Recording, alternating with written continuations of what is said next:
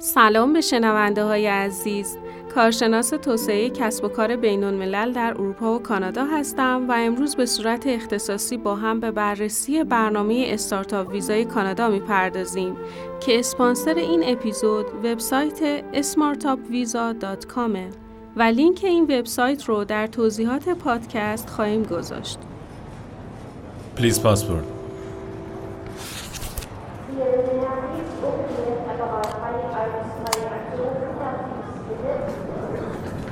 next.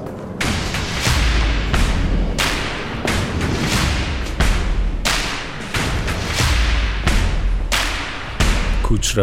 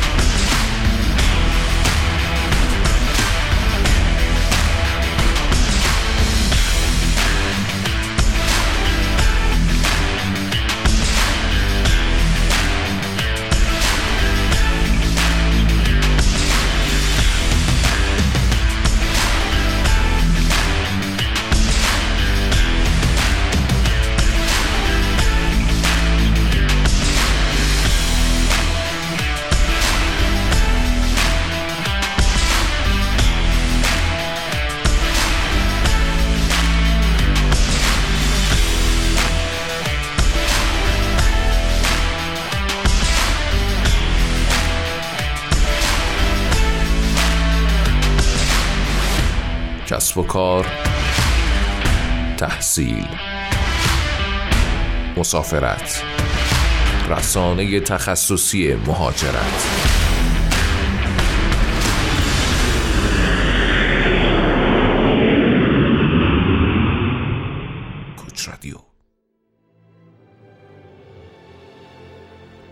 استارتاپ ویزای کانادا یکی از برنامه های محبوب مهاجرت به این کشوره. این برنامه در سال 2013 به صورت آزمایشی آغاز شد و در سال 2018 به عنوان یک برنامه مهاجرتی برای کانادا تثبیت شد. این برنامه تمام کارآفرینای دنیا رو برای راه اندازی استارتاپ با همکاری مراکز مورد تایید سفارت در سه قالب venture capital، angel investor و business incubator در کانادا ترغیب می‌کنه. این برنامه برای افرادی که ایده با تجربه خوبی در فعالیت استارتاپی دارن می‌تونه مفید باشه که یکی از مزیت‌های این برنامه همون دریافت مستقیم اقامت دائم کاناداست که روش‌های مهاجرتی کمی این مزیت رو دارن. اما شاید بپرسید پیش نیازهای دریافت اقامت startup visa در کانادا شامل چه مواردی میشه؟ ببینید یکی از مهمترین شرایطی که شما باید داشته باشین یک business واجد شرایط در کانادا رو بتونید راه اندازی کنید که در مورد جزئیاتش در ادامه باهاتون صحبت می‌کنم اما دومین نکته گرفتن نامه حمایتی و یک commitment certificate از سازمان هایی که خدمتون عرض کردم باید حتما تایید سفارت رو هم داشته باشن اما سومین شرط تمکن مالی برای زندگی در کانادا است. شما باید پول لازم و کافی برای زندگی در کانادا رو تا قبل از دریافت اقامت دائم با خودتون همراه داشته باشین. گرفتن مدرک زبان، اونم آیلس 5 به صورت جنرال روی تک تک اسکیلا دقت کنین. خیلی فکر می‌کنن نمره اوورال ملاکه در صورتی که تک تک مهارت های شما برای روش ویزا استارتاپ باید امتیاز 5 رو کسب بکنه و داشتن گواهی سلامت عدم سوء پیشینه یکی از مدارک بسیار مهمیه که حتما ما برای گرفتن اقامت دائم شما در کانادا بهش نیاز داریم. خب بهتون گفتم که باید business واجد شرایط توی کانادا راه اندازی کنید. شاید بپرسین دقیقا شرایطی که باید داشته باشه business ما تا منجر به دریافت اقامت دائم بشه چیه؟ شما در دو مرحله business تون مورد ارزیابی واقع میشه. یک مرحله ای که قرار شما نامه حمایتی دریافت کنید، دو مرحله ای که قرار اقامت دائم دریافت کنید. برای مرحله دریافت نامه حمایتی چیزی که بررسی میشه درصد سهام افرادی هست که به عنوان هیئت مدیره یا همون نفرات اصلی تیم استارتاپی شناخته میشن. حداقل هر فرد باید ده درصد از سهام رو در اختیار خودش داشته باشه. و شرط دوم اینه که اون سازمانی که به شما قرار نامه حمایتی رو بده با مجموع سهام افراد شرکت بیش از 50 درصد سهام رو در اختیار داشته باشن. این پروسه طی میشه تا زمانی که شما درخواست اقامت دائمتون مورد بررسی قرار می‌گیره. در اون زمان شما باید یک business فعال یک شرکت فعال و مدیریت شده رو به سفارت present کنید و مدارک رو ارائه کنید شرط دوم اینه که ثابت کنین عمده فعالیت business شما داره توی خاک کانادا صورت می‌گیره. یعنی اون رو به تیم outsource ی خارج از کشور کانادا واگذار نکردین.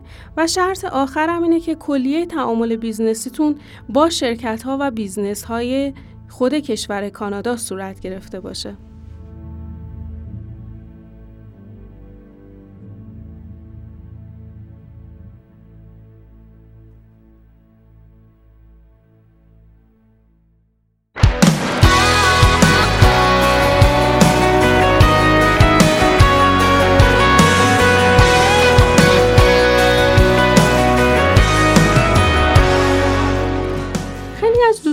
می‌پرسن ایده اولیه رو چطور انتخاب کنیم که مناسب برنامه استارتاپ ویزای کانادا باشه.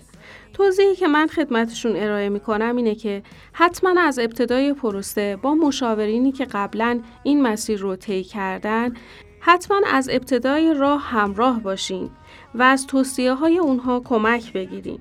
اما به طور کلی شرایطی که برای تعریف یک ایده در حوزه برنامه استارتاپی مد نظر قرار می‌گیره اینه که اون ایده نوآور و خلاقانه باشه برای کشور کانادا و کانادایی ها ایجاد شغل بکنه و بتونه در مقیاس جهانی رقابت بکنه. دوستان دارای ایده می‌تونن با شرکت در برنامه ارزیابی اسمارتاپ ویزا اسپانسر برنامه از میزان آمادگی ایده خودشون با پارامترهای مد نظر کشور کانادا مطلع بشن.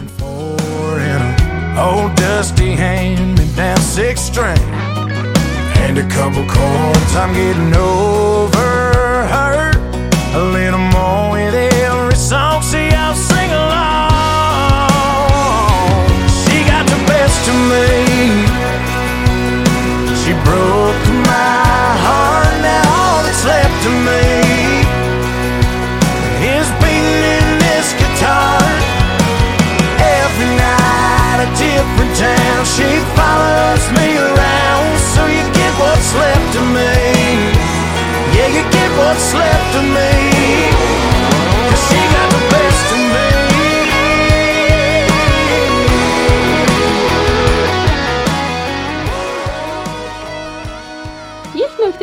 جالبی که شاید خیلی از شماها نمی‌دونین اینه که اگر یه تیم استارتاپی از بیش از یک سازمان بتونه حمایت بگیره به این رخداد میگن سندیکا.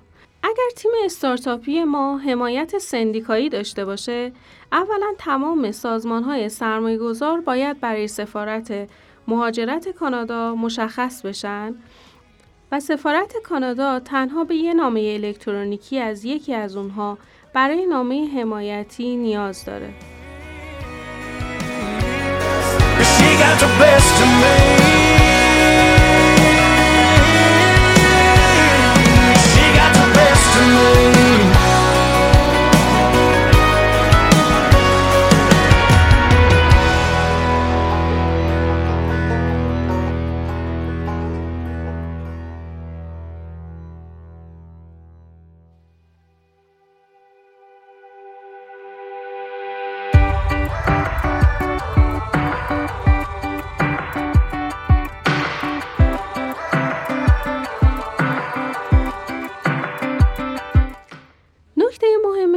که دوست داشتم با شما در میون بذارم اینه که بحث تیم سازی برای ویزا استارتاپ کانادا بسیار مهمه.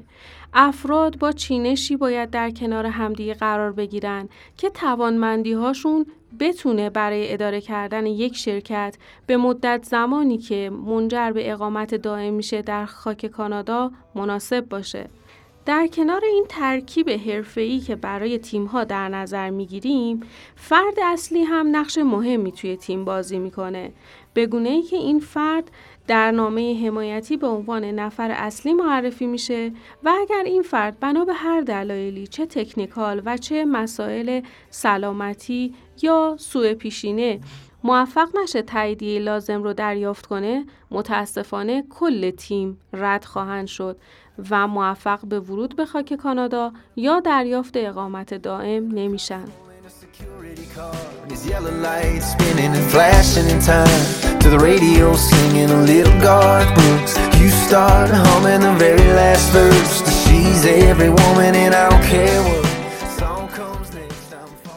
سال بعدی که بیشتر از من پرسیدن توی مشاورهای تخصصی که در خدمت دوستان بودم این بوده که اگر که ما مجبور بشیم در طی پروسه ایدمون رو تغییر بدیم یا تولید محصول مبتنی بر ایدمون به مشکل بر بخوره اون وقت برای اقامت ما در کانادا چه اتفاقی میفته و این مسئله به چه صورت باهاش برخورد میشه؟ ببینید دولت کانادا و سایر دولت هایی که برنامه استارتاپ ویزا را طراحی کردن با اشراف به این داستان که دقیقا 90 درصد استارتاپ ها با شکست در تولید ایده روبرو میشن یا ایدهشون به اون برنامه مد نظر مالی نمی‌رسه این برنامه رو طراحی کردن. به خاطر همین لازمه که شما تمام تلاشتون رو برای تحقق ایدهتون انجام بدین. اما اگر در مسیر مجبور به تغییر ایده شدین این مسئله هیچ گونه خدشه در بحث اقامتی شما ایجاد نمی‌کنه و شما می‌تونید موفق به دریافت پیارتون بشین. اما نکته ای که هست همون شرایطی که خدمتون عرض کردم. زمان بررسی پروندهتون برای دریافت اقامت دائم یادتون باشه که هر سه تا شرط رو در مورد business تون بررسی می‌کنن. یادتونه اون سه شرط چی بود یکی اینکه business فعال داشته باشین دو اینکه اصل کار در خاک کانادا انجام بشه و سوم اینکه تعاملات تجاریتون با شرکت های کانادایی باشه دولت کانادا از این طریق ریسک شکست business تون رو بین بخش خصوصی که تیمای استارتاپیان و بخش عمومی که سازمانهای مورد تایید خودش هستند تقسیم کرده.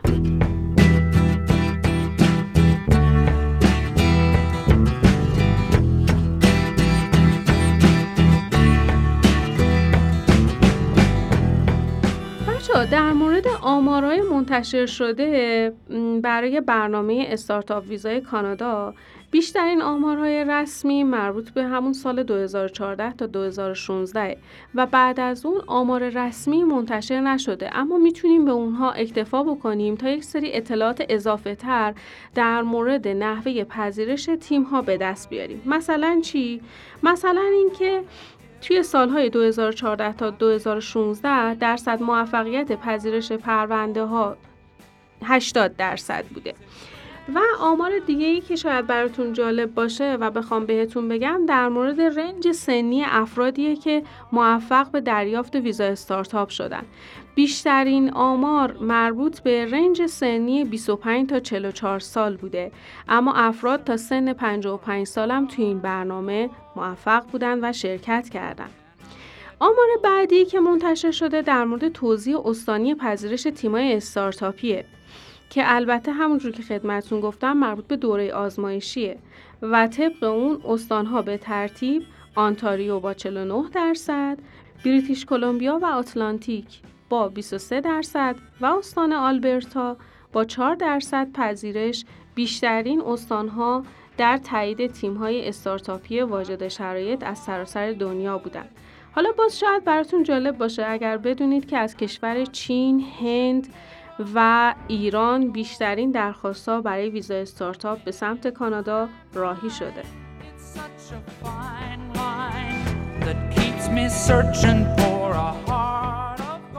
خب مهمترین نکته که شما توی این اپیزود باش آشنا شدین گرفتن اون نام حمایتی است. این نامه حمایتی رو حتما باید با همکاری مشاوران تخصصی برای گرفتنش اقدام بکنید. چرا؟ به خاطر اینکه تعامل با این سازمان ها هم مرتب دستخوش تغییراتی میشه که به صورت فصلی پذیرش انجام میدن. هم نکاتی دارن که فرای اون فرم هایی هست که شما در وبسایت باهاش روبرو میشید. یه ذره هم واقع بینانه بودن به تیمای استارتاپی بیشتر کمک می‌کنه که بتونن انتخاب درستی داشته باشن. مثلا ببینید تیمایی که حتی نمونه اولیه محصول ندارن و فعلا اون آیدیاشون به صورت خام یا اصطلاحا در مرحله بذر قرار داره باید به گرفتن نامه حمایتی از business incubator ها امید داشته باشن.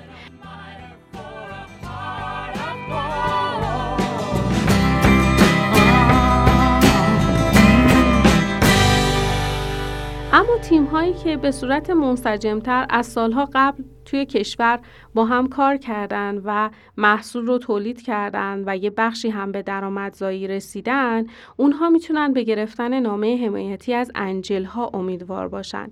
چرا که انجل ها با سرمایه گذاری حداقل مبلغ 75 هزار دلار کانادا و دریافت بخشی از سهام شریک اونها میشن. علاوه بر این شاید نیاز باشه که تیم برای تأمین سرمایه اولیه خودش هم حساب شرکت رو بعد ورود به کانادا و همزمان با ثبت شرکت شارژ بکنه. پس لطفا در مورد این مسائل مالی حتما با مشاور خودتون مشورت کنین.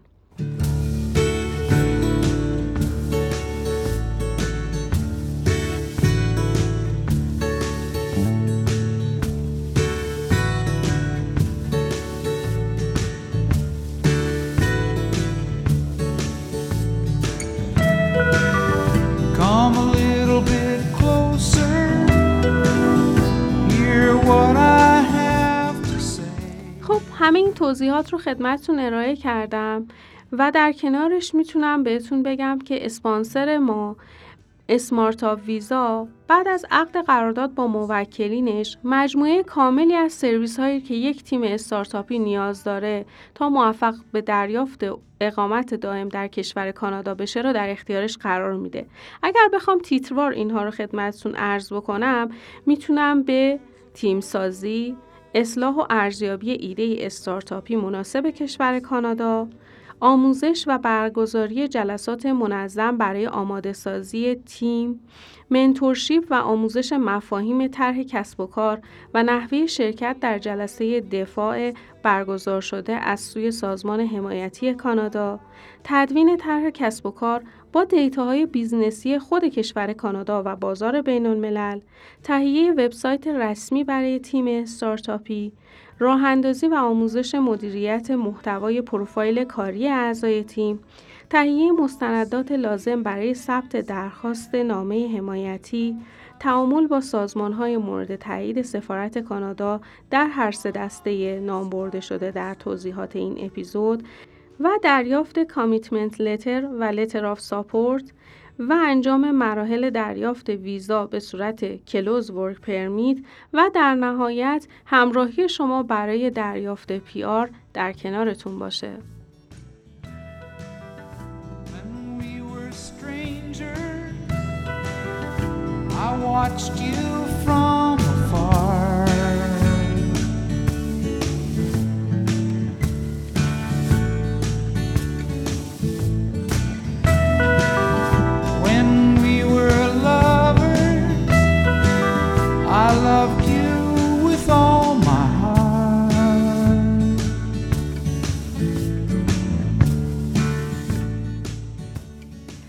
تلاش کردم نکاتی رو در این اپیزود بهتون منتقل بکنم که در کنار مطالبی که در سایت سفارت کانادا در مورد برنامه استارتاپ ویزا ارائه شده مجموعه آگاهی لازم برای اقدام در این روش رو به شما داده باشه. البته که در جلسه های مشاوره حضوریمون ما به صورت تک تک شرایط شما متقاضیان عزیز رو بررسی می کنیم و وضعیت شما رو برای شرکت در این برنامه خدمتون گزارش میدیم. امیدوارم که در برنامه های بعدی که به بررسی استارتاپ ویزای کشورهای دیگه می‌پردازیم هم با ما همراه باشیم. خدا نگهدار.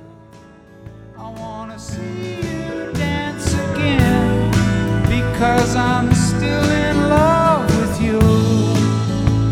On